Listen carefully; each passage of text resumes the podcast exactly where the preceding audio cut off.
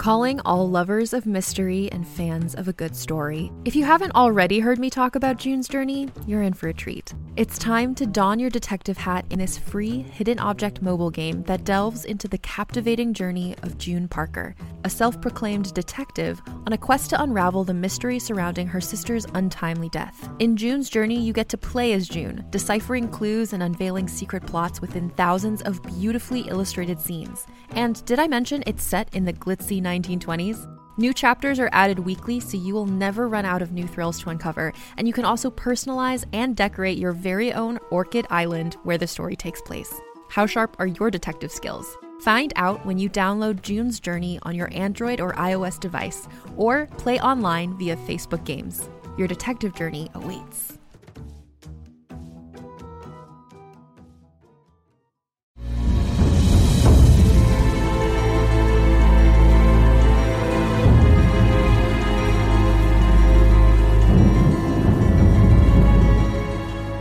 Hello, everybody. What up? Welcome. What's up? Welcome back to episode two of Undermile. I am incredibly ill, so I'm going to phone this in in the maximum way. no, uh, I'm going to do my best because I, I love this story very much, and I would hate to poop on it, but there will be a little poop sneaking out here and there. I promise. Um, so, in the last stream, we raised over $400 for Hazel's House, which is a pet rescue. They are local. They help with both dogs and cats and many other kinds of animals. They do specialize in dogs and cats, though.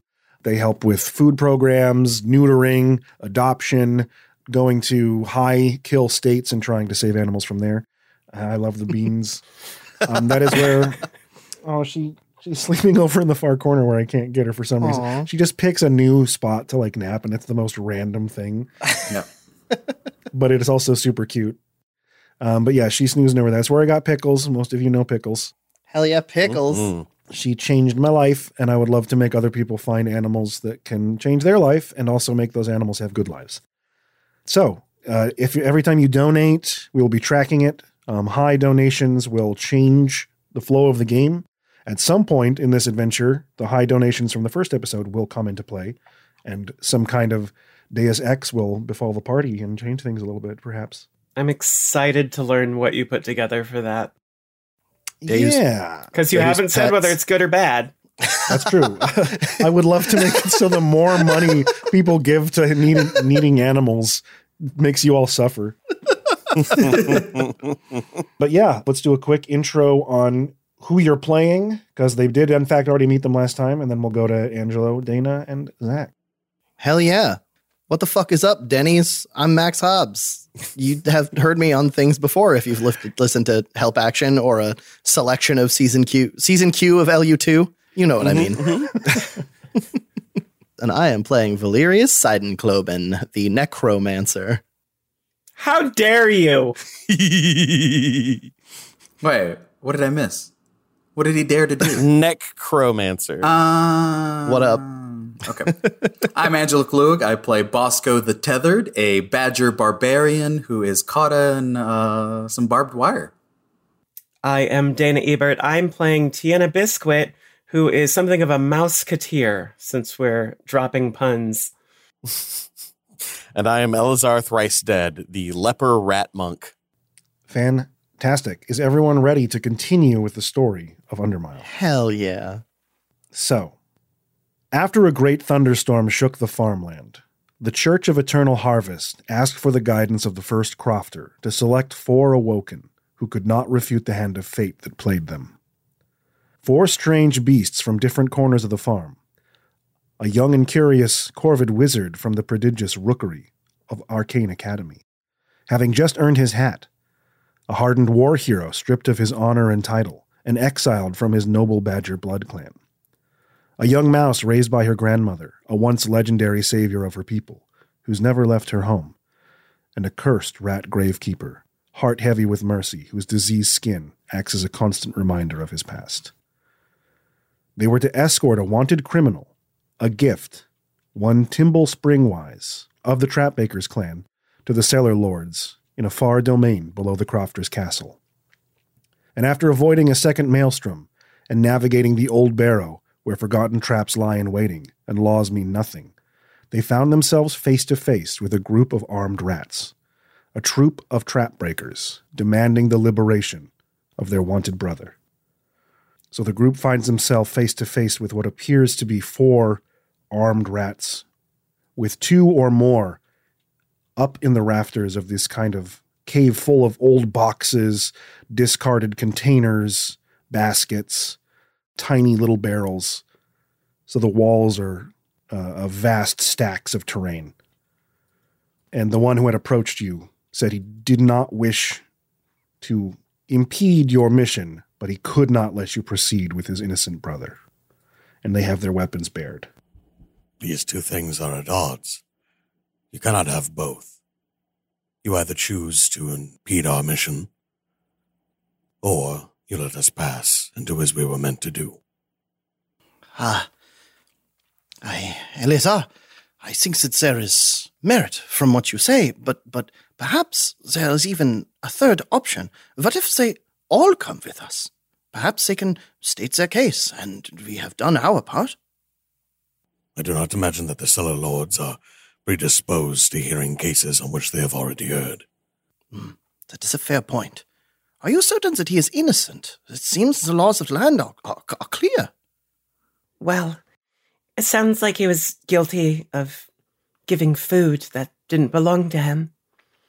Hardly a crime, but a crime. We are not here to debate the ethics of the situation, only to perform our duty. Unless these individuals can provide for us what we would otherwise get from the cellar keepers. Can you? We don't know what your business with the cellar lords is other than turning in our friend, but they cannot get away with changing the laws to their own will, especially when it kills innocents who are trying to help those more or less fortunate than themselves. It is a tragedy of power that that is unfortunately not true. Those in power will do as they will, and those without must suffer it. You are entitled to fight against it, but we would rather not deal with those who abuse their power if we can help it. Perhaps we can find the cellar lord's favor another way. Why exactly do we need their favor? Are they not s- supposed to help us move through the realm of the, the, the crofters? Were, were it not their directions that we needed? Well, it is their territory. So, to figure out what's going on with the crofters, we should figure out what's going on with the cellar lords. Mm, agreed. Now, You would. Oh, go ahead. oh no, Sorry, you go Bosco. ahead. Yeah, fuck it. You, you uh, uh, vagabonds, ragamuffins, ragabonds. Your ragabonds wouldn't uh, know your way around the realm of the crofters, would you? Vagabonds. We are the trap breakers. We are a noble order of warriors and hunters who keep the people of Undermile and the cellars alive. Yeah, no doubt, no doubt. Oh, I did not mean to be insulting. I don't get down here a lot. We travel between the two kingdoms, helping, without a bias, of the king or the church. And when the king tries to take one of our own, we must act against it. This man may have cost some rats their lives, but he has saved many more in his lifetime, and can continue to do so. Right. Well, that is true. Um, mind if I have a little minute? Just, just a little time with uh, with our friend here, Timble. I'm guessing this wasn't your plan, right? I didn't know they were going to try to liberate me, no. Yeah, good friends, good friends. Uh, some would say found family. These are my brothers, let it be no mistake. That's that's how you survive. Yeah, I get it. Same in the burrows. Now, are you okay letting them do this? Risking their lives to save you? You said it yourself, you stole from the crofters. We all steal from the crofters. I just did a bad job of it. Right. Well, you you did the worst thing, and that was to get caught. Now, should you accept the punishment of being caught, which is, uh, you know, most probably your death, it w- it could save the lives of your brothers. Now, I'm seeing here, right, that they can sacrifice themselves to try and save you, or you can sacrifice yourself to save them, and a whole bunch of other lives, which is, I think, what you like. Now, are you willing to wager that they can take us down when we, right, were chosen by, by the first crofter himself? Pardon me, my barbed friend. Uh, why are you posing that there might be violence here? I see Well- no need for violence. There are drawn weapons. I see the violence. I would sooner go under their care than do them harm. And I doubt that the three of you alone could handle it, no any more than the four of us could. So I think we had best talk about this outside of the realm of harm. Oh, when weapons are out, look, it's got my hair all all standing up. My clothes are ready to go. I am going to dig so many graves for them, but I don't want to. Your blood slick fur is held quite firm to your flesh, I assure you, and I imagine it will be held more so once they have let it. Now, I, I believe somehow Elazar, right? We are we're on the same side here. We don't want violence, and the only person who can really do that is Thimble. I have already proposed an alternative to violence, and that is if these can provide for us the resources that we need to continue on in our quest. We should see no reason to keep Timble, I believe your name was, under any kind of incarceration. You all remember that the reason they sent you was because only the Cellar Lords would know what curse befell the Crofters. They live in such close proximity, they're constantly watching them. It would get to the bottom of the mystery. They might be able how to, to guide us, right? But they don't know the secrets. The cellar. The cellar lords do. lords don't know anything. Keepers of power are not keepers of knowledge. Their assistants are keepers of knowledge. Their servants are keepers of knowledge. I assure you, whatever they know is probably known by many more. I only suggest that if there is a way to please all parties involved, we take it. I have to admit, I think I agree with Elazar. I'm reluctant to draw blades over this.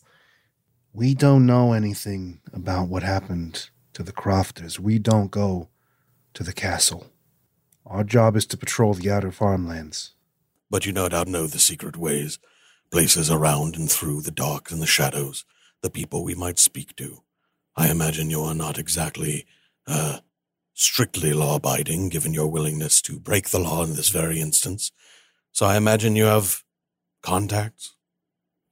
Working for both kingdoms doesn't mean we have friends in both of them. We're more rangers than rogues. We live on the outskirts. We don't have friends in the city of Crawl. Well, that's unfortunate for Tiana and Elazar. Well, I mean, you're not nearly as, as witty as you are talented. You could have lied to us there and used it to your advantage, but I appreciate your honesty. No, they are good boys. I can tell. If fate directed you to solve some mystery, save the whole farm, and it means that our brother has to die, well, then the gods who set you on this path are cruel and unjust. I am an example of the injustice, right? But I think it's all for a purpose. It better be. In the corridors, we see firsthand the giving and taking natures of the crofters. They are not cruel, they are simply arranging the pieces of the world in which we live. Everything we have, we have at their whim, but they can take it away whenever they like. I'm going to have those who are trying to resolve this the most peacefully. I'm going to have you roll me a a persuasion check. God, I hope I'm good at it. Oh, I'm okay at it. I'm not. Oh, Lord. It's okay. I'm cute as hell. I got a rockin' 12. Cute as a button go. Hey, you know that ain't so bad. Max seems happy. Your buddy boy Valerius, with his fatalistic point of view, gets a fucking crit. That is a 22. Mm. Is that for a peaceful outcome or a violent outcome? Peaceful with persuasion, excuse me. Okay. Uh, my persuasion roll was a 19. Wow. Minus one for a 13. All right. And in addition to that, does anyone have a passive perception of 13 or higher? I bet I, do. Yes, I do. God, mine's huge. It's huge.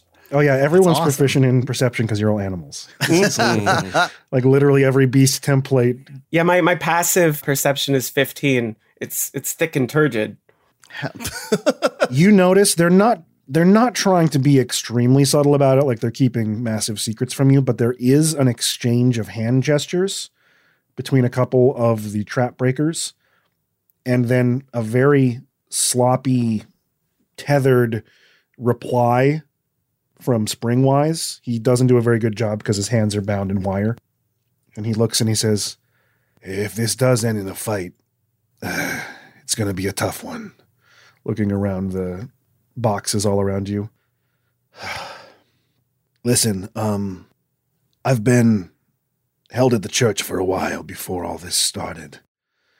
They were just waiting to have a reason to bring me back to the cellar lords. It was generous of them to keep me as long as they could, but they did use me as soon as the opportunity arose. And, uh, I know how important it is that you learn the information that the cellar lords know. And they may be greedy, fat bastards, but they are cunningly intelligent. And they make sure the information is just as much the treasure that they sit on as the hoard that they collect. Um, you will need to bring them a gift, and I'm pretty sure I might be the only thing that will appease it, save for maybe, he says, looking to Valerius, carrying a large ring around his neck. Maybe that. But that was meant to get you into the city. Now, while the uh, trap breakers were not so good at knowing the noble order of things, especially in Crawl, and uh, who to grease palms with to get information, we might be able to help you get in. We could uh, exchange one prize for another, redirecting its intent. But um, if it doesn't work, I I think it's time for me to, looking to his brothers, just accept my fate. I'm sick of living between worlds, and I'm sick of putting my friends at risk. Truly noble, truly. If Tiana begins to undo his wire cuffs, does anyone stop her? Not me. You understand, though, that if we try to break into the city of Crawl and we're caught, we're all at risk, and this was all for nothing. I think we all understand that. Tiana says as she finishes freeing Timble. Yes. And it takes a minute. They took precaution because this guy is a trap breaker. Uh, any kind of shoddy work in his bindings, and he would have found a way out. He almost did, regardless. And you can tell, even as you start to undo it, that during the whole time you've been traveling, they've slowly been getting looser and looser, slightly more unbound. It would have still taken a while to undo, but he's been busy. Yeah, that makes sense to me. Were it not for a greater purpose, I would no sooner lead you to your slaughter than a named calf. We have grown to understand you a little bit, and I obviously would not like to see you harmed. I just don't know how it's going to play out. Well, it would be a cruel irony for us to be given this task by fate only for fate to take it away from us. I trust in our ability to do our job. Fair enough. So, we, instead of the combat that was going to happen between these chosen, which is fine, I like I left contingencies for everything, are going to enter a skill challenge in which the four of you, Timble, and a couple of the trap breakers are going to attempt to break into the, the city of Crawl Mm. underneath the cellar doors. Love that. Yes, I am very pleased with that. So Dana, as a housewarming gift, got me a clicker uh, all the way from the United Kingdom, and engraved on the side is "Let's fuck this dog," uh, which is the which is the official like pistol shot that starts the recording of the League of Ultimate Questing most of the time. And my temptation to click it at every interval has been overwhelming. Yeah, you should probably put that down. Yeah. You've got a really like Smeagol in the One Ring vibe, just like thumbing it. It has no it. power here. I've explained before on the Discord that Let's Screw the Pooch is our version of Let's Break a Leg, and it has become Let's Fuck This Dog. So we say it before every episode. God, it's so good. Gotta pound the hound. Mhm. Fuck off. And found so sometimes there's some freestyling. yeah. We must silence this hound with our sex. All right. After making your way through well marked passages and up a mighty set of stairs, past patrolling rats and weasel guards, and out through a passage that exits onto the surface at the base of a garden statue, a woman in robes whose eyes gently weep clean water that trickles onto the earth after it rains. You find yourself face to face with a towering set of wooden doors, slanted at an angle away from you. leading up to the impenetrable walls of the Crofters' castle. It is just past sundown, and the smell of heavy rain lingers in the air, mixed with a hint of rot. And aside from it, the sound of godly wails of anguish fill the air from afar. It would take an army of dwellers to open these mighty doors, yet you see no sign of an entrance. So let us begin the skill challenge. I'm going to get my little initiative tracker back on the screen and go ahead and let's roll initiative and see who goes first. All right. That's a deuce, baby. A deuce. Just like I've been dropping. keep you near the bottom. I don't have to move your name probably. I've got a 10. Me too. 12. Ah, so not too much swapping around here, but a little bit. So this is going to work very similarly to the last one in that if you guys are doing anything involving stealth, disable device, or sleight of hand, you can use one of the trap breakers to give yourself advantage. Um, that can happen once every round, so only one of the four of you can do it each time, and then it resets. Okay. So that will start on Bosco's turn. Once it hits Bosco again, you'll have another time to be able to use that.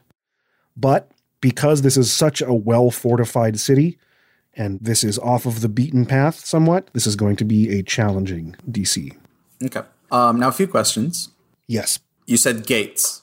So, to us as people, what you're looking at is literally a pair of giant cellar doors that lead underneath the house of the Hell yeah. To animals, impenetrable. Yeah, yeah. E- even a badger of, of my stature, I get it, I get it. Any lookouts? Like, are are there any signs of people watching this gate? That sounds like an excellent chance to start the skill challenge with a perception check by getting a lay of the land. I know you're proficient because you're an animal. Uh, that's true. That's true. So yeah, I'll, I'll do the perception. Look for lookouts. Great. Uh, who's gonna watch the watch? Boop. That is a sixteen for perception. Hmm. Right. You become aware that underneath, leading up to the cellar doors, like near the uh, caverns you traveled through to get here, you left the old barrows and it was it went from like organic cut earth into the well refined, paved, brick laid halls of the cellar lord's domain. There were banners of an image of two doors side by side, which is kind of like the emblazoned tabard of the cellar lords, the twin doors. And in those tunnels, there were several guards on patrol. Here on the surface, you don't see any visible patrols as far as people on the outside moving about, but you get a glimpse every now and then through the cracks below the cellar door and above the stairs. There are some eyes peering out, constantly keeping an eye here and there. Kind of like a, a little slot in a door that someone might peer through, but it's the natural gaps between beams. All right. We've got a few peepers. Okay. Okay. Um, well, watch out for them. That's all I can say. There, there, there, there, there, and there. That will bring us to Tiana Biscuit. All right. Tiana is going to try to make a history check. And it's because Tiana Biscuit does not live in the cellar, but she lives nearby, very close. And so I'm wondering if there have been any kind of recent storms or other activity that may have damaged part of it that maybe hasn't been repaired, things like that. So I'm going to use history. Okay. I'm into that. It's a dirty 20. Ooh. A dirty 20. Mm. Well, one thing that you know about recent calamity that has befallen the farm that may affect your progress here or in or aid is that because there has been so much increased activity of of creatures from the forest ever since that first storm, basically the outskirts of the farm have become far more dangerous. The patrols around the cellar doors have been higher than ever. Reinforced. In fact, you would guess that their construction is better now than it was at any recent time due to the paranoia of the cellar lords. But you also remember basically, I'm going to give you information that is helpful in your task, but not necessarily what you were trying to get, because objectively, there isn't any damage to the cellar door from the storm. And I will reward you for your high roll. You remember that regardless of the fact that the rats or mice of the cellar have to follow the king and the king's law and the lord's law, they do have a thing called hoarder's rights, uh, which means that, for example, if you were a government official rat that was put on a task, you could put that all aside if you found something extremely valuable um, and brought it to the king. And it would become part of their hoard, and then you would be instantly rewarded. So you can put everything on pause to make yourself wealthy as long as it benefits the kingdom, which is probably what the church was giving you the ring for. You could get past any guard by offering them a ring of great value, and they would say, Fine, I'll let you in. I'm going to bring this to the king right now. Let's go. But now you're thinking you might need that ring to appease the king since you don't have a bounty to bring him. Yeah, that makes That sense. is, that is your new information based on things you have learned growing up on the outskirts of the cellars. I will share all of that information with my allies. Excellent. And you are all now far more informed about the challenges at play in trying to make your way into the castle. That brings us to Valerius. Valerius, now very aware of the ring around his neck, has an idea. He is going to flutter his wings a little bit and try to see if he can get close to one of the windows where he can hear the crofters wailing. And because his school taught him a little bit of crofter tongue, because I can try to decipher what they're saying, I'm going to use an arcana check to see if I can decipher any sort of passphrase or keyword or something like that I would need to gain access to the cellars. That's very interesting. I'm going to tell you what, though. Yes, fire away. I'm going to lock you into that Arcana check next turn. This Okay. turn, I'm going to need you to roll me a stealth check to be able to get to a place where you can hear it without giving yourself away. That seems entirely appropriate. Oh, I'm if you want, you can use the trap breakers to gain advantage because stealth is one of the skills that they are expertised in. I think I will. Looking at one of them, I'll say, um, would one of you fine gentlemen uh, cover my approach just for a moment? One of the ones that's a smaller rat with black fur pulls his um, hood down a little bit and kind of gives you a wink and pulls it back up. And uh, he pulls from his quiver. He was one of the ones that had a rubber band bow that was going to be shooting at you. He pulls from his quiver what looks like a shaved down matchstick. He strikes it on his boot and then fires a flaming arrow towards the cellar door. And you, with your perception from earlier, you can see that many of the eyes that were peering out through the cracks are all looking at this fire now. And it ineffectively just gets snuffed by old rainwater in the thick wood, but it definitely catches their attention long enough for a crow to take flight. I love this guy. Oh, that's not very good. That is a nine total. Mm. I rolled a seven and a seven. All right, so you make it to the windowsill. How good that is, we'll find out soon. I just like like I understand the crofter's tongue. What do they say?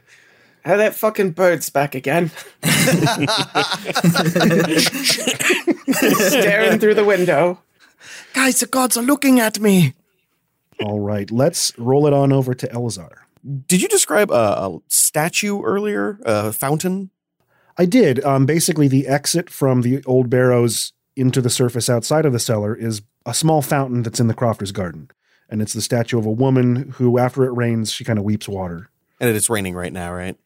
It's just past the second big storm, so it's now in the clear, but there's still like a light trickle. Uh, I'm going to pitch this to you, and if uh, this doesn't work, I have another idea. But I would like to use medicine to take a rotophyta bloom that I have, which I use for inflammations of my sores, and I'm going to mix it and then grind it up and then stick it into the water source so that, and using my healing hands to accelerate its bloom, causing the water to turn to blood so that the statue begins weeping blood and use that as a kind of distraction at some point. Okay, you went from like A to B to X To- real fast when you went to the blood. Very interesting. I don't know that anyone who would inhibit you is necessarily studying the statue right now, Fair enough. but We can I we don't can skip wanna- that. I don't want to cast aside a fun idea. Um, just in the context, I'm not sure. I'll keep that in my uh, keep that in my breast pocket there. Sure, yeah. keep that in one of my my pussy folds. Well, yes. Oh, the, the blood weeping statue is a good play to keep in, in your in your Your pus pocket? Yeah. Puss pocket. Uh, no, don't sing it to the jingle of a hot pocket. You're literally, what are you going to pick? What I would like to do is I'm going to put on my most decrepit hunch. And I'm going to approach the gates nakedly, not uh, literally naked, obviously. And I'm going to, uh, when I approach, I'm going to use insight to test their willingness and and uh, capacity for empathy and see whether there is any kind of course there. Basically, pleading for alms, pleading for help, indicating my own illness. I like this. Okay, this is very interesting because this this does kind of light a torch for something that could have come up later. So Awesome. Baby, that's a 17 plus five. nice. So it, there's no effort involved in making yourself look pathetic, Let me just see here. Let me just see here. Oh, that's about Yep. it. but you tune your senses up to the maximum to try to gauge people's uh, feelings through thick wood. So you go up to the base of the cellar doors to where you're sure the eyes are peering out, and a quiet voice kind of chirps out from inside of the gap. Hey, fuck off. It's past sundown. It is so cold, and I'm so wet. I simply need shelter, nothing more. I am, I am a very sick man. I am not contagious, but I am falling apart. You see a pair of beady red eyes kind of glare out from beyond the crack and lock with yours. Oh, you're one of those sick ones, aren't you? Are you here for the encampment? Like we need more of you? I have skills. I, I have many skills available. I, I will work for free, for food only. Please. with your empathy, you can tell that this guard has surprisingly a predisposed opinion of sickly plague marked rats. And uh, you are sensing very little empathy from him, but he does seem aware of what you are in a way, probably not to the degree that you truly are, but you are fascinated to learn that there might be more plague marked rats below. I, I can lessen the load. I can make there less of them. I can heal them. I, I am a doctor. I, I tend the wounded. I simply cannot tend myself.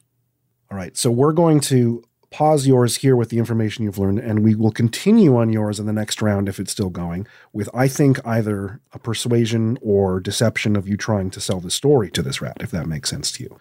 Something along those lines. So yeah, you have absolutely succeeded at learning that this guy seems to not give a, much of a shit about the lepers, but is listening to your tale, and you've also learned that they uh, this is a problem their city might be having and that is information. That brings us back to the top, which is Bosco the Tethered. Okay, okay. So just to reiterate, Elazar is up against one of these windows. No, he's at the base of the doors, just kind of like whispering a Ah. conversation to whoever's guarding at the base, like near the bricks in the bottom. Okay. I don't know how much I can help with that. So here's kind of what I'm thinking. May I use nature to try and figure out if there is perhaps some loose stone that I could move then would allow probably somebody smaller than me to sneak past it and maybe gain a little bit of inside access? Please. Yes. Uh, I don't know if my character sheet is, is showing it, but I have a plus two intelligence. I'm actually Hell the yeah. smartest barbarian I know. Mm. That is a 17 on the die for a 21 total. Hey, that's something.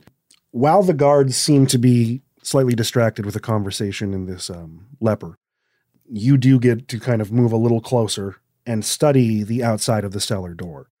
And it doesn't take you too long to discover that the key to getting in amongst the dwellers within is not to open the cellar door itself, but there are a series of bricks on the bottom that clearly, from your knowledge of stone and earth, get moved out of the way, and then dwellers can climb in through there.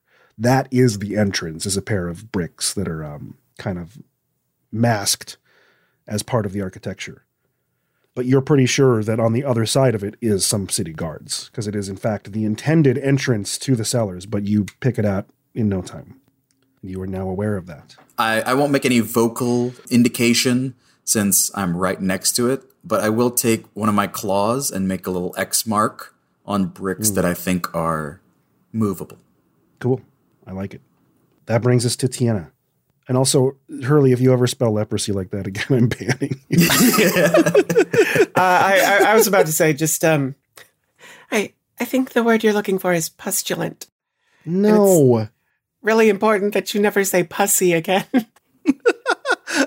Stop. Lord. Okay. So what what Bosco is doing actually fits really well with kind of what I was planning for Tiana. So it changes it a little bit, but I am the smallest of my allies. So I wanted to I want to look for a place where I could potentially squeeze in and do we have rules about repeating skills in this skill challenge?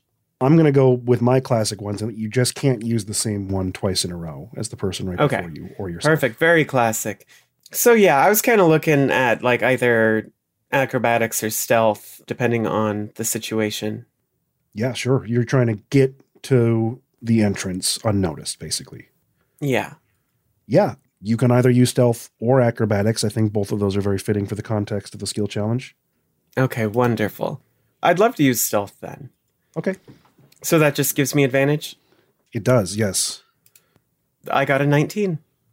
Okay. Wow, you're all rolling really good. I'm just a little mouse.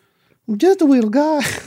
Whoa, whoa, whoa, Law. Don't forget about me bringing down the average. That's true. There's there's a big old nine haunting the page.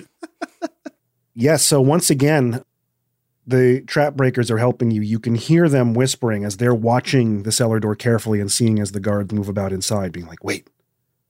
Okay, now, go. And uh, you make a break for it, and you manage to close the gap and get right up to the marked bricks that Bosco has uh, etched without being noticed. All right, Valerius, we have you locked in with an arcana check to try Oh, to yeah. interpret what is happening inside of the castle with the wails of the crofters coming from within. Oh, man.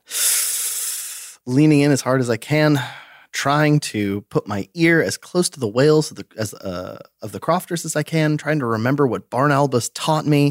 Let's see what this arcana check is. I rolled a one. Bringing Oh, down good. the I got a- average. yeah, I got a six. Mm, mm, boy, today is not Valerius' day. Okay, Uh oh. Here's the reverse, Max. the, the pickle push. so you actually do find that one of the windows on the back that you flap up to is propped open, just ajar, and you actually be like, "Well, it is a perfect opportunity to like peek my head in and get a really clear sound, a, a, an audience with the actual voices of the crofter." And uh, the moment you peer your head in, there is a crofter immediately on the other side of the window like they were peering out. And in a flash, you see the front of their godly armor is soaked in blood. Their hands have strange white and blue casings around them, also soaked in blood. And the moment they see you, a huge hand creates a near like tornado of energy as it just brushes you away and slams the window shut with a mutter of its breath. And for a moment, you just smelled copper and strange unguents and medicine. And it was just chaos. Valerius is going to fly directly back to the group to his allies and have a small panic attack. Just quietly hyperventilate in the most crow way possible. And it's not a good landing. Like you just kind of hit the dirt. Splat right into the mud. Okay. And that brings us back to Elazar, who is now in kind of a social challenge with convincing this guard to let him in. Can I use medicine to explain treatments and what medicines I have on hand to try and broker my way in? Yeah. I like that. Okay. You have to understand that I have hydnocarpus, which can be slathered on the open wounds, not only closing them, but reducing the pussiness. You can also even use it as a as an unction on, on your own flesh when handling people of this disease to prevent the bacteria from getting into your own skin. Does a 16 do it? give me a moment to process all of these thoughts because there's a lot happening right now. Um, I also I had a, a contested roll to see of something, and it was impressive. You catch eyes and get a kind of a clear glance of this rat that's talking to you. Like you think if you had to pick him out of a lineup, you could probably like find his face, and you're positive that he now has a clear line of sight of you. And looking you over, he kind of narrows his eyes and thinks to himself, and he's like, So you're a believer of the sciences, then? I am, but it does not inhibit my love of the Crofters or the Earth Queen. Uh, sure, sure. Glory to the Earth Queen and all that. A scientist. You sound smart. Very interesting. You don't think it's enough to garner entry, but you have caught a strong degree of curiosity with this rat in particular. He seems obsessed with an idea right now. And his attention seems to get drawn away as there is soon to be activity behind him at the actual gate. So, what happened there is actually quite good. It might not seem like a lot here, but it will unfold more perhaps in a short time. Awesome. So, we are currently at uh, six successes and two failures. you never, What up? never guess where those two failures came from. I Wait, was three failures. serious. Wait, what are you saying, Zach? Sorry. Uh, Max has posted I was hatched serious. I think that's great. And that does bring us back to Bosco. I know, same team, same team, but that was a one. Is that two failures or? Oh, it was. Thank you for reminding. No, I would have enforced that rule had I been thinking about it, but Max declaring a one on the die went right over my head. Oh, it's all good. So we're at three failures and six successes. Same team, same team, same team. Thanks, Angelo. Yeah, you're welcome. What you doing, Bosco? Uh, you notice that Tiana has made a break for it, and she is now in the hot spot, in the sweet spot, at the base of the entrance, un- unseen to any guard. Okay. Now, I understand just from the layout of where these stones are that there are lookouts, and Tiana can't stay fully unnoticed for long. Uh, some of these guards may need to be taken out. I want to try and like listen into the stones for a little bit. If I can, you know, kind of tell that somebody's right next to it. And I want to just see if I can shove one of these stones so hard and then if I, you know, if possible, like do a little jab with it Yeah, I, I think I, I get what you're going for. to disrupt some of the guards and have them focus on that and then make a break Sure. for it. Well, one thing you have to your advantage is there's at least two guards that are currently quite focused on Elazar right now and not watching the gate. But you can tell there's probably a couple, uh, not necessarily watching, but at, at like at a stand on the other side. So you're pretty sure you could catch one off guard by bonking him with a brick, giving it a good swift. Yeah, shove. yeah, yeah, yeah, yeah. And so finally, I will use my prodigious strength. Yeah, let's see that athletics. That's a natural 20 for 26. Mm. My dude. No way. All right. Okay. so Beautiful. one of the two bricks that leads way into the entrance to crawl is immediately shoved in. The the groove of the earth after the rain is just perfectly slick, having soaked through the floorboards. And you completely just take out a stoat on the other side who was standing guard. Instantly just knocked out Gilligan's Island coconut to the head style. Not to interrupt you too much, but can I? Is a stoat a, a weasel? Uh, a ferret? Yeah. It is it is a mustelid, yes. Okay, okay. Thank you, thank you.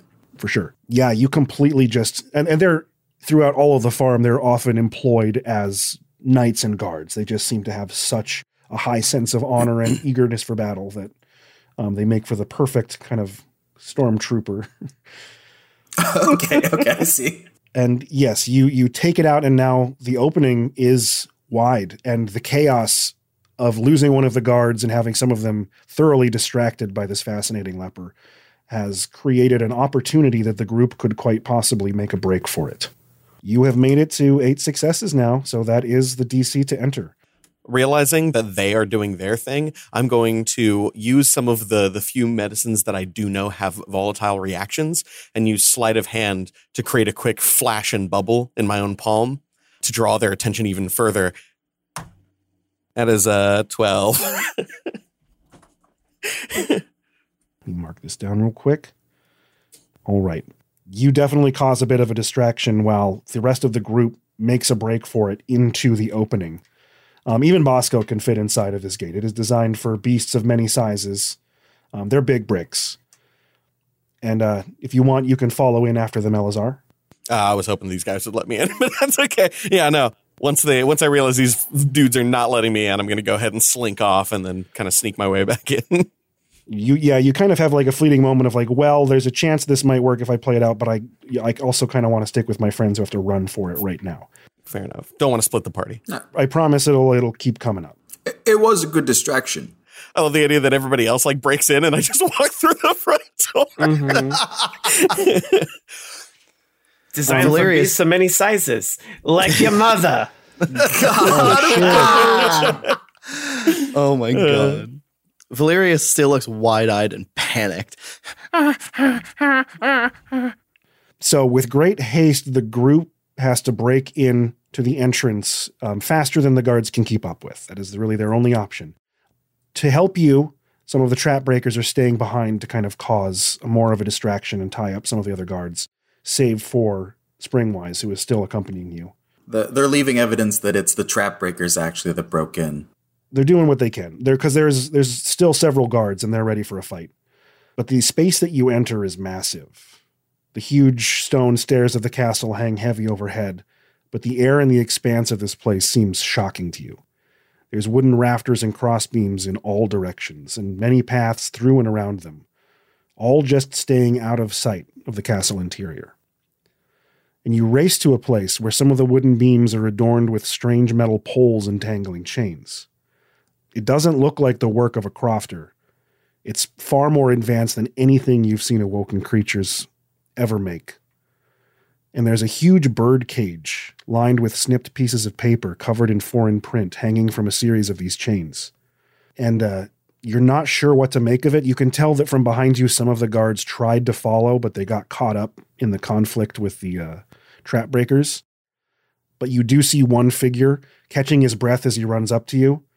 And Elazar, you recognize it as the one who is speaking to you. Just wait. Just wait right there. Oh, you're fast for a sick guy. You're trying to get into crawl. Yes. You've already made it past the gate, so that's a failure. But you, I think, might be of interest to the Cellar King. I can take you if you want, assuming the reward is mine. Of course, I, I have little need for money. Then I think it's time for you all to enter our city. And uh, with that, we will take a little five minute break and then come back to continue the story as the group enters the city of Crawl inside of the Crofter's Castle. We're crawling in here. We're crawling. So we will be right back. I'm going to go blow my nose so hard. Goodbye, I love you. We'll be right back. Thanks, everybody.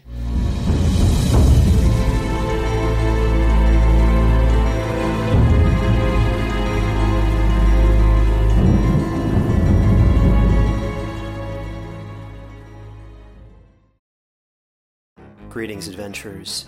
Today we're excited to introduce you to a new story Dark Dice, a horror podcast that blurs the line between actual play and audio drama, where the story is determined by the roll of the dice. Six adventurers embark on a journey into the ruinous domain of the Nameless God. They will never be the same again. One of the players is not what they seem after a doppelganger, a creature that can assume the form and voice of whatever it kills, infiltrates the team. As the players are picked off and replaced one at a time, can they figure out who the monster is before it's too late? Can you? Here's a quick example of what our show sounds like. The uh, shambler with the jar of liquid inside of him. Soren Arkwright let loose an arrow that cracked the glass, passing through the spine of the creature. The shambler still managed to maintain its forward momentum, but stumbled as it eagerly tried to bite and swipe at Soren, landing near his feet. As Jeff Goldblum has now joined our cast, Dark Dice is available however you listen to podcasts. Hey, all you cuties. Welcome back to episode 2 of Undermile. If you're enjoying this slight change of pace and collaborative story, let us know on social media. We always love to hear from you there. It's past June now, so if you hear info about the fundraiser during the show, please understand that that has ended. And we raised over $1,500 to help animals in need, and that feels awesome. A huge thank you to everyone who donated. All the info you need about LUQ is at the LUQ.com. People ask us the best way to support us, and as always, it's to share the information with your friends if possible and join the Patreon. I've uploaded all of the artwork from Undermile we used during the stream, as well as a rough set of rules you can use to play your own Undermile adventure at home. Not to mention, there's a ton of LUQ game content and character sheets from the shows. You can make a character to join the show's meta or be part of the legendary mid-roll teams. Our current teams are the Titans Rise, the Twilight Concord, the Forgotten Legacy, and this week's featured team, the Ceaseless Horde, with Dave Mlodnoff, Daniel Pickens Jones, Patch Perryman, and Jeff Ammons. To get in touch with Slapdash for advertising opportunities or personal messages on the show, reach out to admin at slapdashstudios.com. Undermile premiered on our Twitch channel, so to see more stuff like that in the near future, be sure to follow us at Slapdash Streams. After Undermile is wrapped, we'll be back to hosting live episodes of LUQ Monday night with Dana, and Wednesdays, me and Zach will be starting a new hardcore Pokemon Nuzlocke series. We are certain to fail, and it will be a lot of fun. But that's enough out of me. Let's get you back to the Undermile.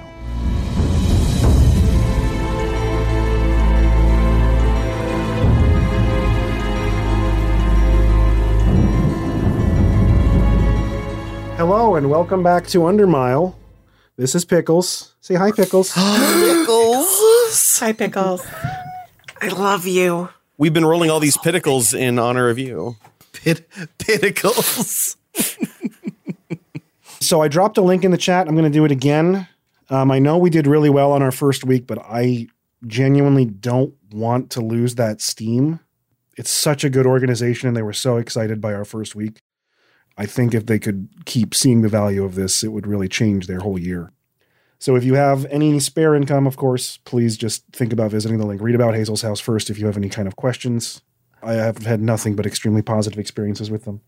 It's really cool. So yeah, right now we're still holding strong at like good solid 20 plus viewers. I'm going to see if there's any new donations real quick. Hi, everybody. Oh, oh. Just recently we have shot up to $590. Hell yeah. So thank you Very for our most recent donations. It looks like another 15. Oh, okay. So yeah, along the list here, we've got five minutes ago, we have Jacob Beckstead giving $20, Anonymous with $100, God. Jackson Hurley with $15, and Jack Canales with $20. So thank you all so much. A lot of Hell Jacks yeah. and Jacobs, but that is AK okay. I don't. I have no J based bias on where the the money comes from. You are all fantastic. Shout out to the J's. You're filling our J holes right on up. Nope, not not no J holes, please. I don't I don't don't want to picture it. Don't want to. J Crew is Stay away from my J. J Crew. hole. Thank you, Will. So the party has been introduced to a rat gatekeeper named Clipper. He's constantly telling people that they're not really rats. yeah. Just constantly gaslighting rodents. Clipper is a dirty gray rat who has a tiny lantern tied to his thick tail and he wears shaggy, tattered fabrics like a ghillie suit. So he ushers you all into this huge bird cage and uh, he pulls on some of the chains and you hear a bell ring from down below. And after a moment, there is a slow grinding and a rattle as the wobbly old cage begins to descend into the darkness. Into the obscuring, seemingly infinite expanse of thick wood, crooked nails. But after a moment, you pass the threshold of the stairs, and the world lights up. There is a huge city below you, nestled into a space between two mighty stone walls. To the crofters, nothing more than a tight, musty gap in the wall, but to these creatures, a metropolis.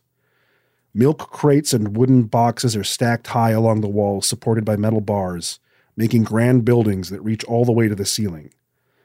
Lit windows reveal thousands of awoken beasts in their tiny homes, moving along narrow walkways connecting the two mirrored sides of the city. Tiny sets of clothes dry on twine between the refuse skyscrapers. The ceiling, now far above you in your descent, is an absolute cloud of spider webs, and full of life as arachnids descend like aerialists on Gossamer into the city below. The streets are teeming with life. There's so much energy, there's so many smells. Music from multiple sources, rats shouting. The energy and noise are impossible to process. The cage comes to a slow lurching stop. And the chains are moved, and pulleys are reset, and the door swings open.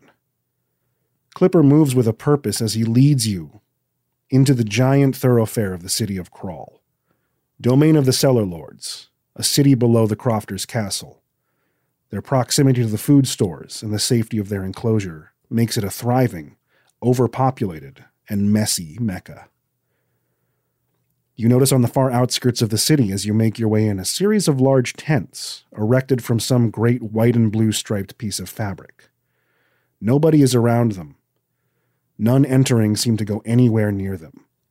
Uh, Elazar, go ahead and make me a perception check, please. As a 17 plus 5. You catch a glimpse from some of the tent flaps that there are a few pair of eyes peering out. Just a couple of rats, small and sickly. One of them is tightly bound in bandages around his face.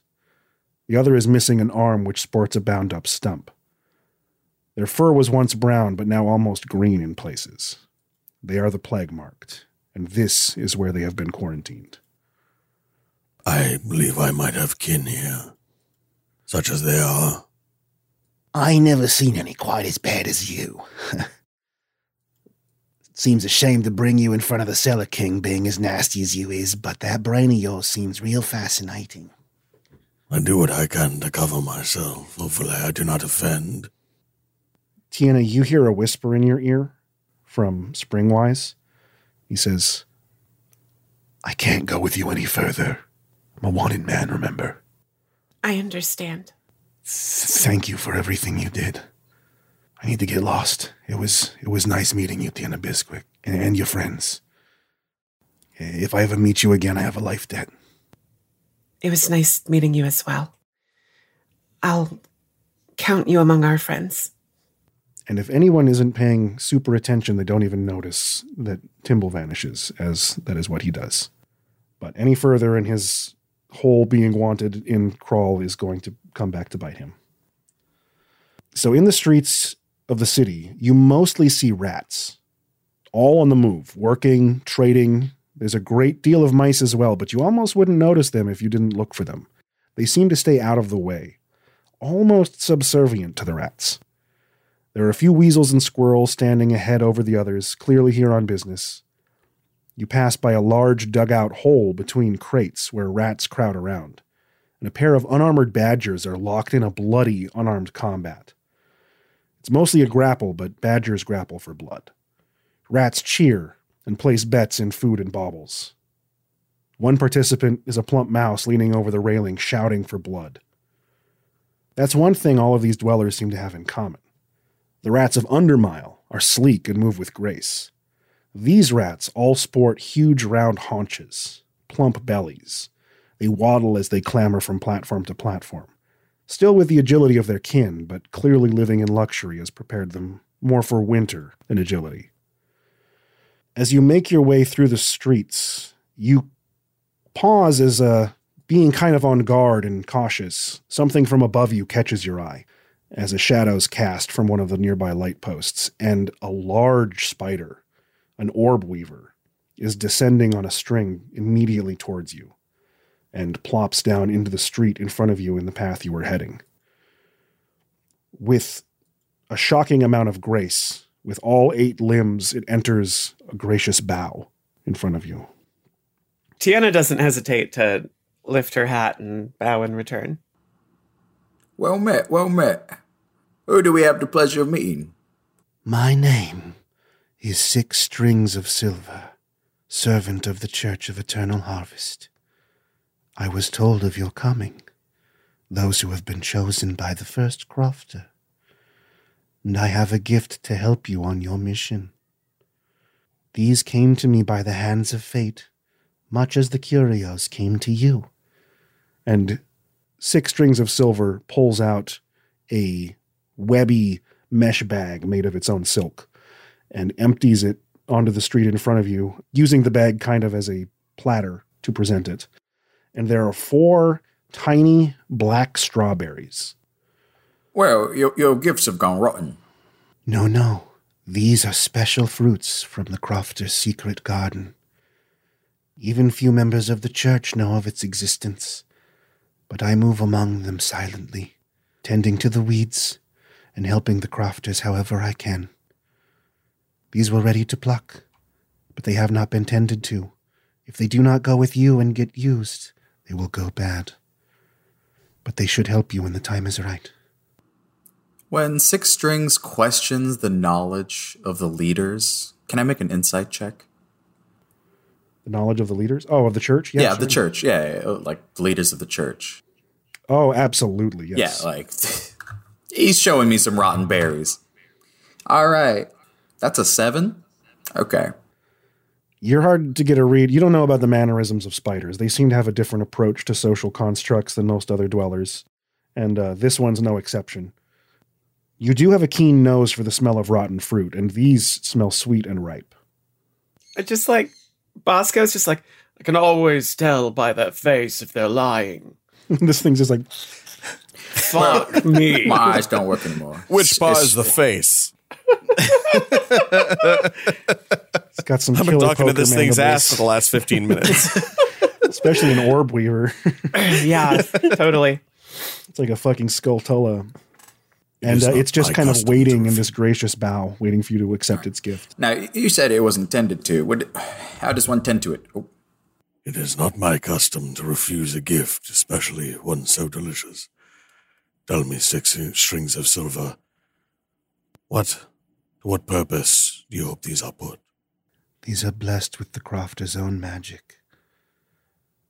If you are wounded or sick, they will make you right. There is one for each of you. So these strawberries will function as a healing potion, exactly mechanically as a healing potion would, but you don't know how much they heal. Only that that's what they do. Nice. Tiana returns the gracious bow and says, I find myself agreeing with Elazar once again.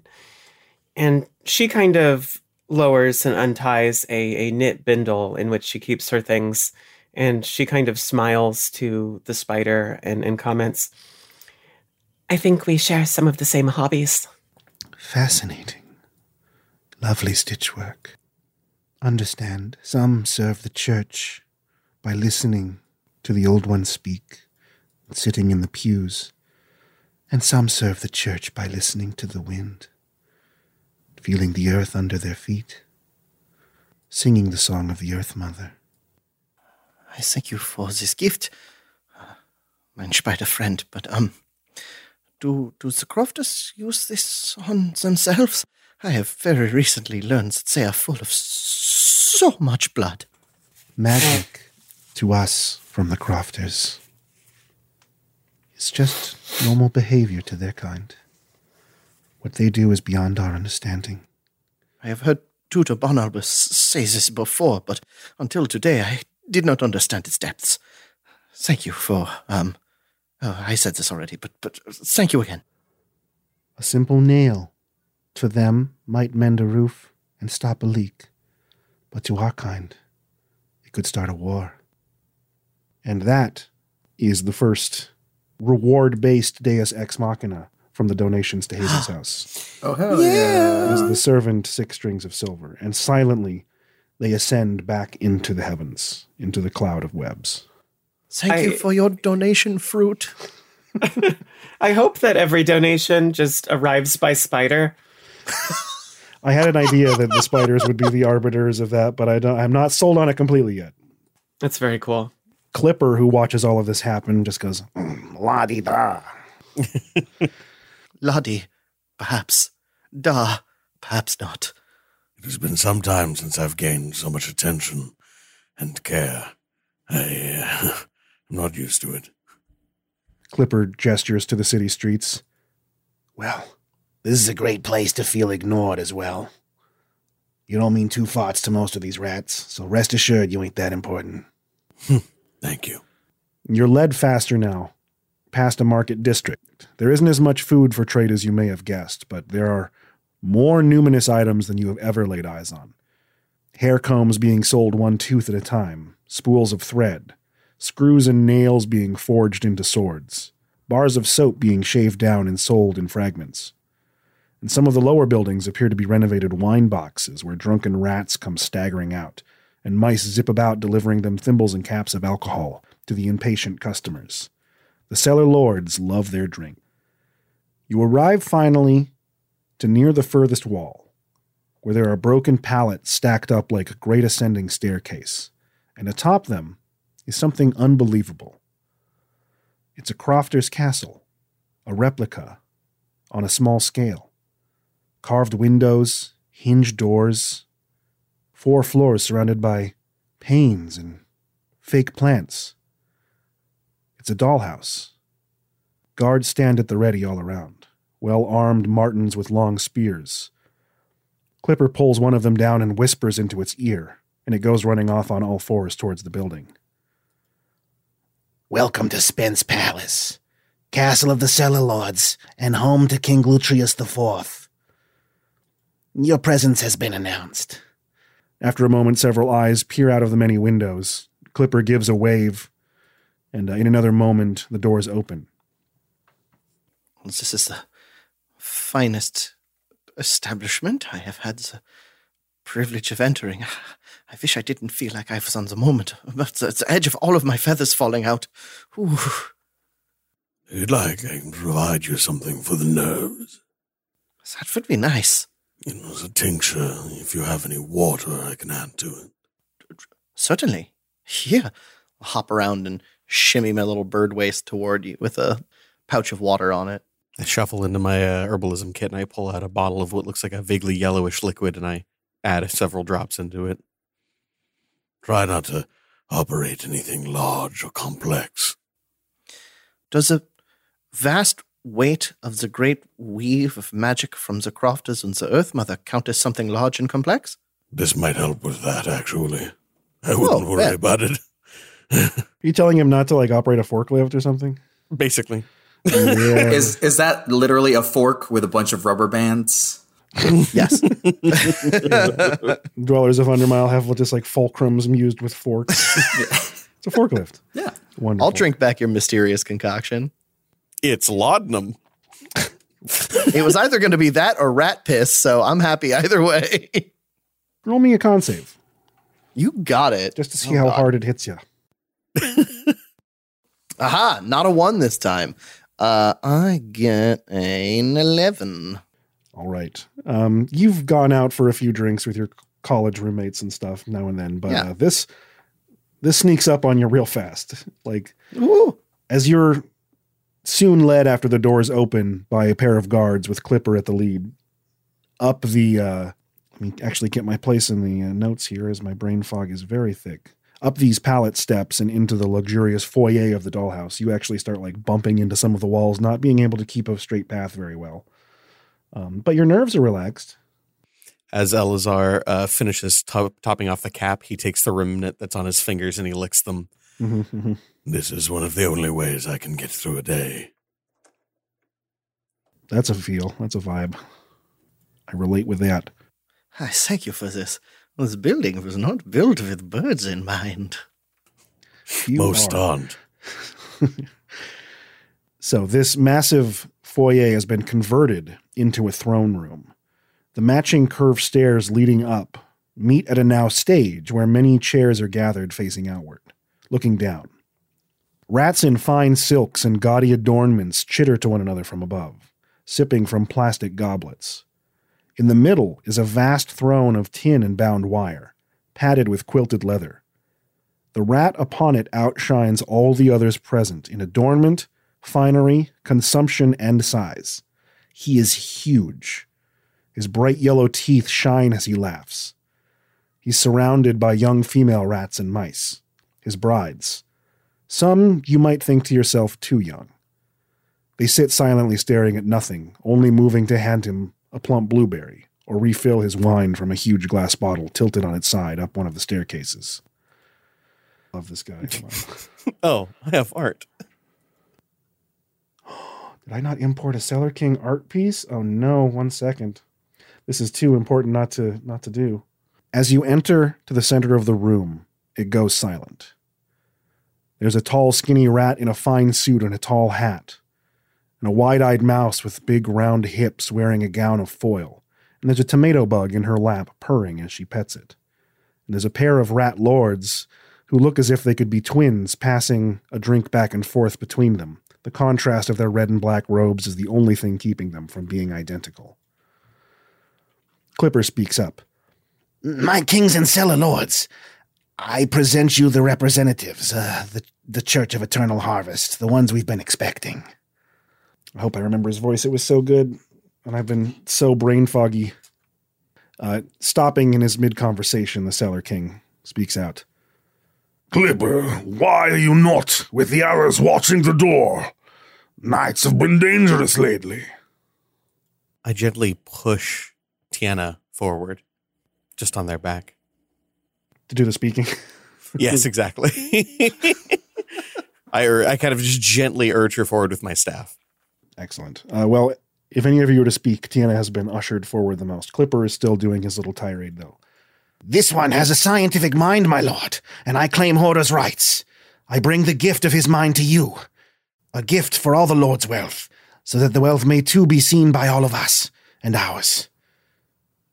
I see, Clipper. You greedy little monster. this is a fine tribute to our horde, the horde of the people. Tell me, Rat, do you come to serve as my scientist's mind? We have many progressing the ways of our people, advancing us greatly, using the aid of the Crofters Guild. I know some little in the arts of medicines and chemistries. However, as you well know, I am in service to a greater purpose. Then I suppose you have come to me without a kind of gift. This is most unkind in our court. I can, however, provide you information how you might take better care of those like me in your walls. I will. I will provide you the resources necessary. You see, a, uh, our infection is spread through unique means, and I would, if I could, help prevent others from succumbing. I would also see their suffering reduced. He's sort of half listening to you, and he waves his hand towards a couple of the weasel guards, and they speak up. You will all remove your head dressings in the presence of the cellar lords. I do not think you wish that. Stand up straight, Rat, He says, looking down at you. for a moment. If that were possible, I assure you I would. Uh, my illness is quite advanced. He seems to be studying you with a keen eye. Do the rest of you remove your hats, or Valerius is bowed down to the king so low that his beak is just resting on the ground, and he may be using that as extra support in his little hazy moment. he's kind of dozed off? on the beak tripod. When they ask for him to remove his hat, he'll just reach up one of his talons and kick it off of his head, but keep his beak on the ground. Well, I know Bosco Uh, don't wear no hat. Don't wear no hat over and is, you know, did the bow, but then is now, you know, standing like a soldier in front of him. Tiana, the moment he says that we should remove our hats, grabs her hat and holds it to her chest. And a few seconds later, like, looks at her companions, uh, not having realized that they were bowing, and quickly bows. Analyzing Elazar, the king seems to kind of smile and laugh to himself. This one leaves a stink wherever he goes. Not from his sickness, but from the size of his balls. Thank, thank you, my king. you are deceptively large, Rat. I am, Once strong, I assume. oh, the strongest, I assure you. But nowadays that strength has been sapped from me, bled drop by drop from my sores. Hmm. After you're done with whatever silly mission the church has you running about for, you should return here. You would do well, serving as one of my scientists. You come with many things I value size, cleverness, courage, and of course, He says, narrowing his eyes. bit of a reputation. Elazar starts to kind of climb up his staff and hold himself to full height to the best of his ability. I assure you, whatever reputation you suspect me of having is long since dead. Thrice, in fact. Despite his somewhat foul appearance and just lazy ways, you can tell this uh, king has a bit of a cunning intelligence behind him. He looks to Bosco and says, you there, you would do quite well in the fighting pits, I assume. You could find yourself a great deal of wealth. The champion fighters live a life of luxury. here in our great city. Well, I don't fight for luxury. Don't fight for riches. Fight for honor. That can be found in the pits as well. I, I mean, no disrespect, but it's not the kind of honor I'm looking for. Uh, I've served the boroughs for years, uh, past offenses. To be honest, other badges don't provide much challenge to me anyway.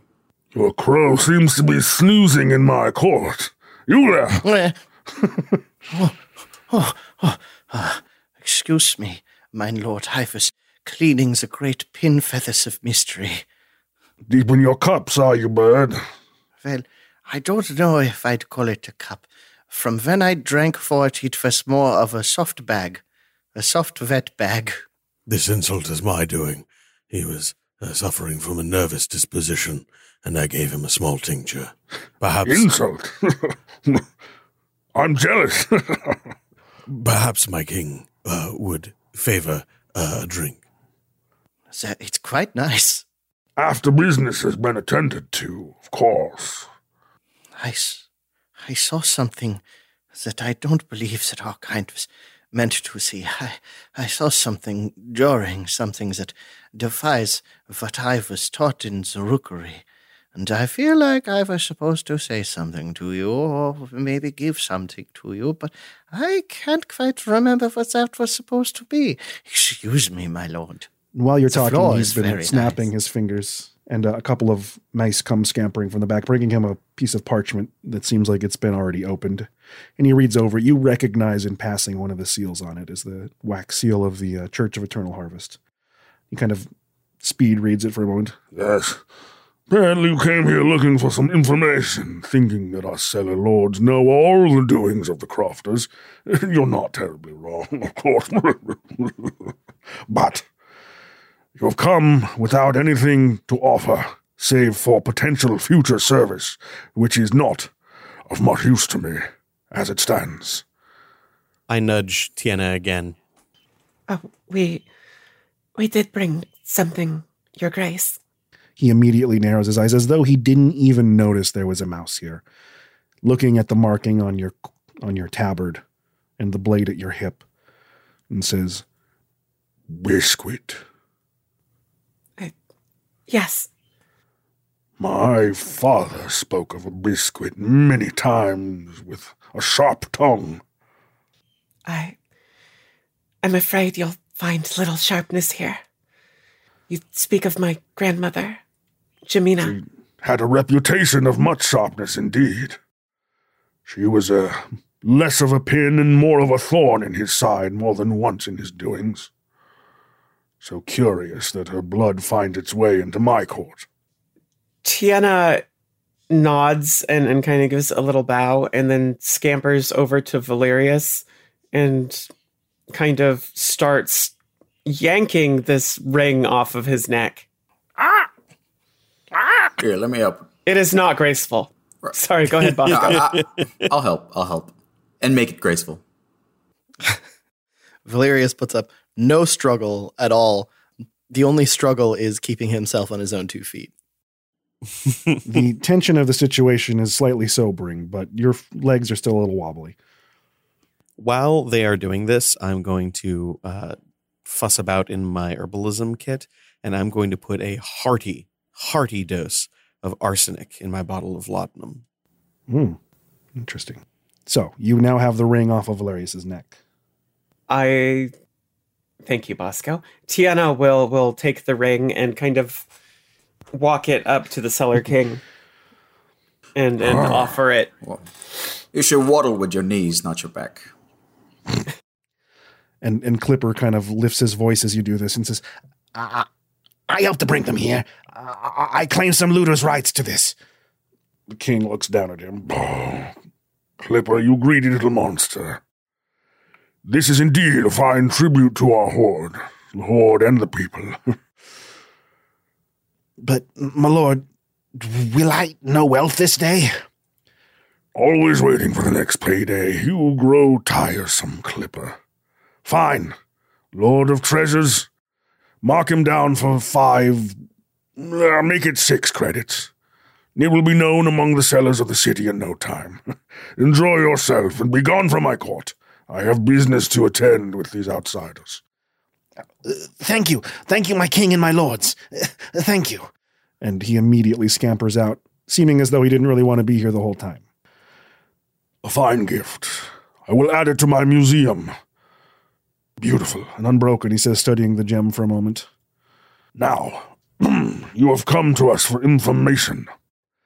But I was told that you would be bringing me a prisoner that was wanted for the most heinous crimes. Yes, unfortunately, you might recall that the prisoner being brought was specialized in roguish techniques, and we are simply, well, individuals of such split talent. None of us are professional jailers. He seems to have slipped our grasp.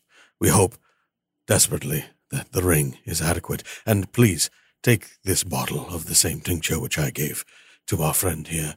It is uh, advised that you use only small portions. Very small. Uh, yes, well. Uh, I need you to roll me a deception check. 14? Okay. Could I? Never mind. I'm too late on this. it's all right. I would be happy to join you with some libations after business has been tended to. Only wine during court. We have our rules, and without rules, society has no meaning. yeah. Oh, this is not for me, sir. Uh, my lord, my, my king. This is for you. One such as yourself should not share something such as this with others. Hmm. He snaps his fingers, and a couple of mice will come down and grab it. We will see. Now, you want information, but you do not bring me the prisoner that I requested. It seems that your guard chose group most unfit for escorting a simple rat to my court. Dubious at best, but not my business. That said, we have many prisoners here uh, in Crawl that need to face justice. The time is upon us to execute such things, because you need information and I know where to get it. And that is exactly the point of your arrival, isn't it not? I think so.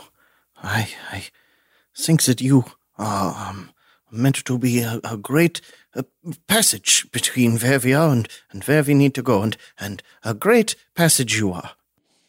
Elazar begins licking his fingers, trying to get what little laudanum was there off. Sure. Guards, go to the nearby barracks and fetch me one of the specimens. They are needed. They must be hungry, so take mind not to go near their mouths. yes.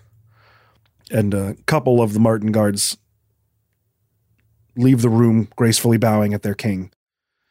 And uh, in a short time, they return with a figure who is also bound in a similar way that Springwise was, but this is not a simple rat.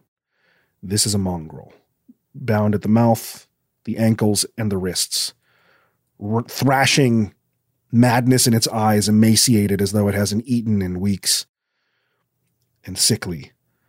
It says, You want information? We will take you to it. A trade. Everything, in the end, after all, is a trade.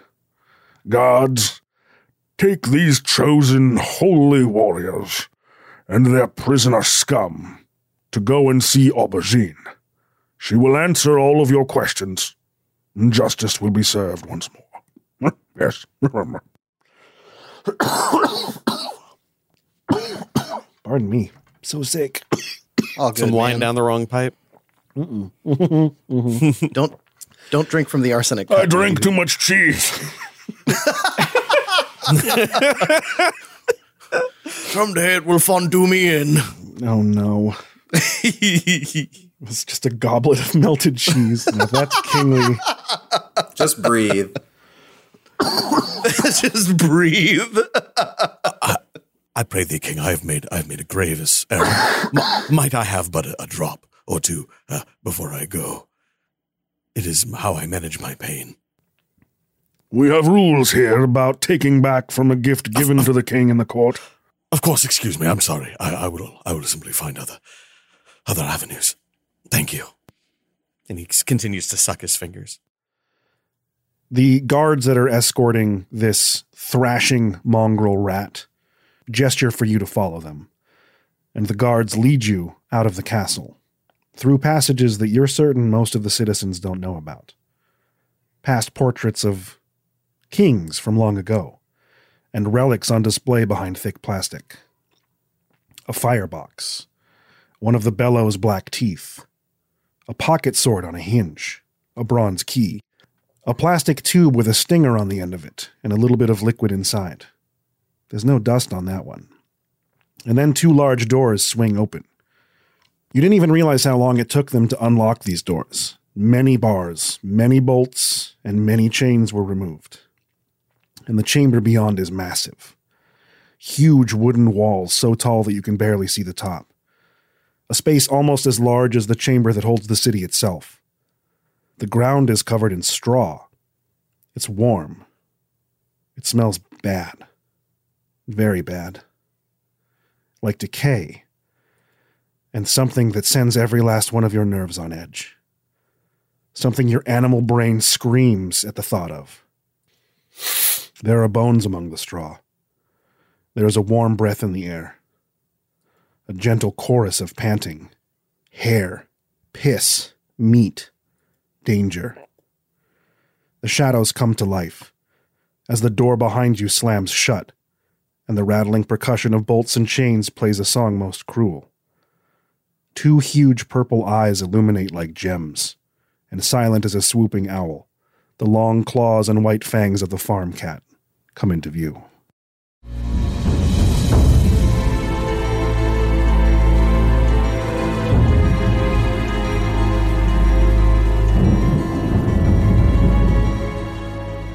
And that's where we will end chapter two of Undermile. Uh, Holy shit. I'm sorry we haven't had any combat yet, but these clever bastards found a way to negotiate out of it, and I'm all into it. We're not getting out of this story without some fights. Trust me. But thus far, Even if we have to lock you in a room with a Oh cat. no.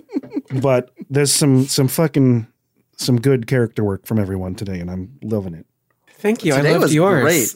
Mm. Hell yeah. There was I, no uh, good place for it, but I just want to be like, Jam Jam could be something of a poorly sanded chair. Means she's only prickly to assholes. nice. Yeah, Cellar King. Uh, that is not the voice I had planned for him, but it worked at the time. So uh, It- hey, I was. I was I way love- too brain foggy to keep track of it all.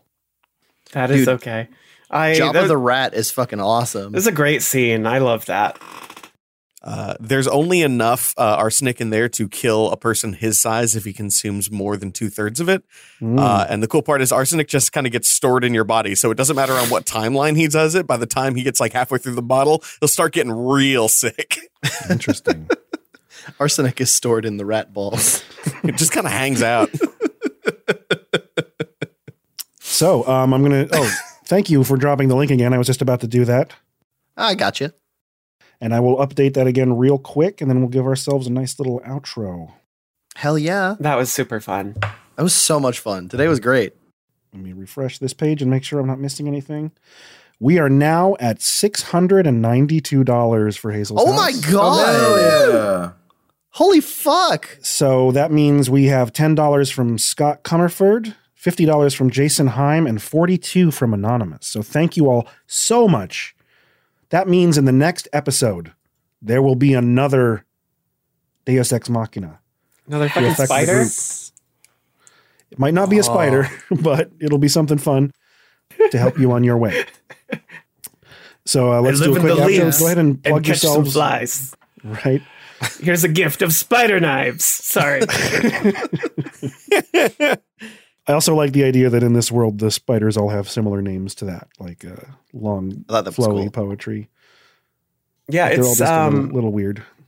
I I love that. And it's actually how the spider folk are named in Pathfinder. What? Damn it, If you didn't Pathfinder! know that? Quit. No, I've never looked at anything. past Concurrent good first ideas. God damn it! Why does it always happen that way? We're all standing on the shoulders of the same giants, and so Right. But I was facing the other way. I didn't know. No, I haven't bought an RPG book since the Adventurer's Guide 5e, like the what's the first one? What was it? Player's Handbook? No, Swords Coast Adventurer's Guide. Sword Coast. The SCAG, which Yeah, is the, the worst SCAG. acronym for any book ever. Pretty gnarly. Love it. it's So- awful. Why don't we go down and uh, give ourselves all a little plug, starting with Mr. Max? Fuck yeah. Hey, my sweet baby, sweet baby, everybody. Uh, my name is Max Hobbs. You can find me at Dungeon Master Max pretty much anywhere online.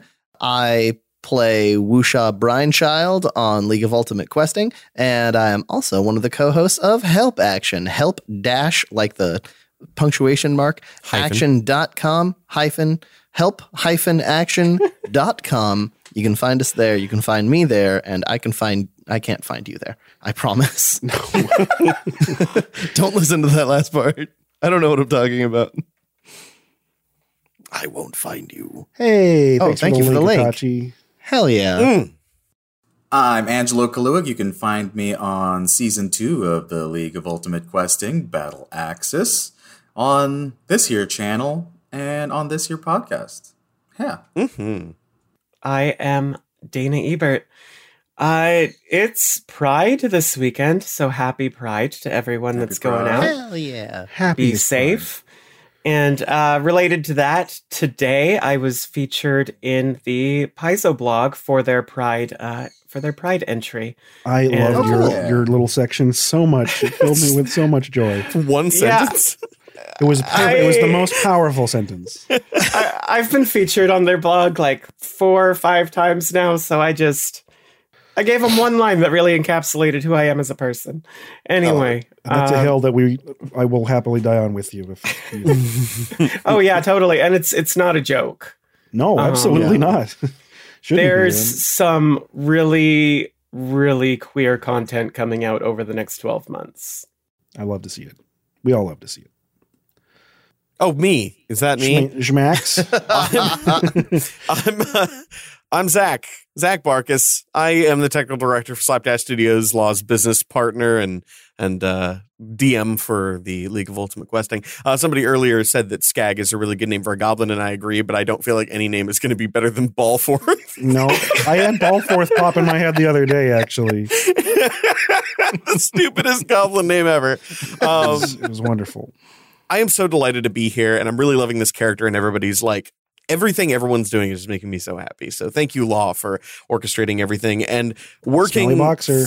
working through incredible illness. Yeah, seriously, dude. He is the illest game master Mm-hmm. it's true. of all Sick time. Nasty. I've I've been saving up my past two days of energy to be able to talk for two hours today and not have to lay down. Dude, way You're- to fucking bring it though. Your recording here is gonna fucking kill. Oh, Yeah. for sure. But yeah, they avoided a big fight with the trap breakers, and I'm going to spoil it for the audience because it did have art involved. In one of those baskets, they were hiding a tamed hognose snake that the party was going to have to do battle with, um, which was part of the, it. the signals that they were giving each other. Is, uh, Oh, it's one of the weapons the trap breakers use against strong foes. Plus, Well, I'm glad I didn't get eaten cute. today. But if Oh, I, ever release noses. If I ever release any of the undermile shit that I put together very sloppily, um, I can include the stat blocks and stuff for people to use of the giant hognose snake and the trap Hell breakers and shit.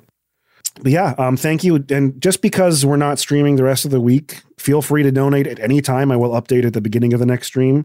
Like we got some more after the last one from episode one was done, and uh, that's why we started at like 420. Lol, nice. Um, Blaze it.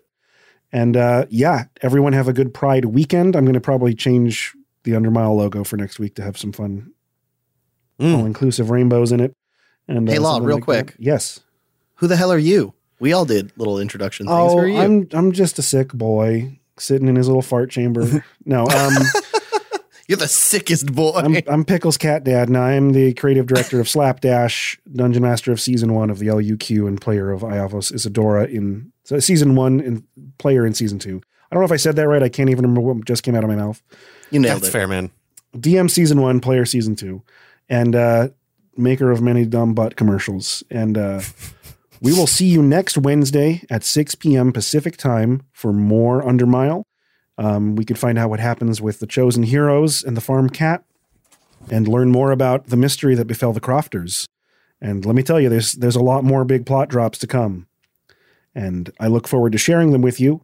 Thank you all for your donations so much. And if you haven't yet, in the off chance, just go ahead and like and subscribe to the channel so that you can catch all of our other streams throughout the week. I'm going to be homesick for a while, so I'm going to try to do more streaming, even though it's not conducive to talking and thinking. Just stuck and bored. So, love you all. I uh, love my players, and we will see you next time. Until then, we wish you mice.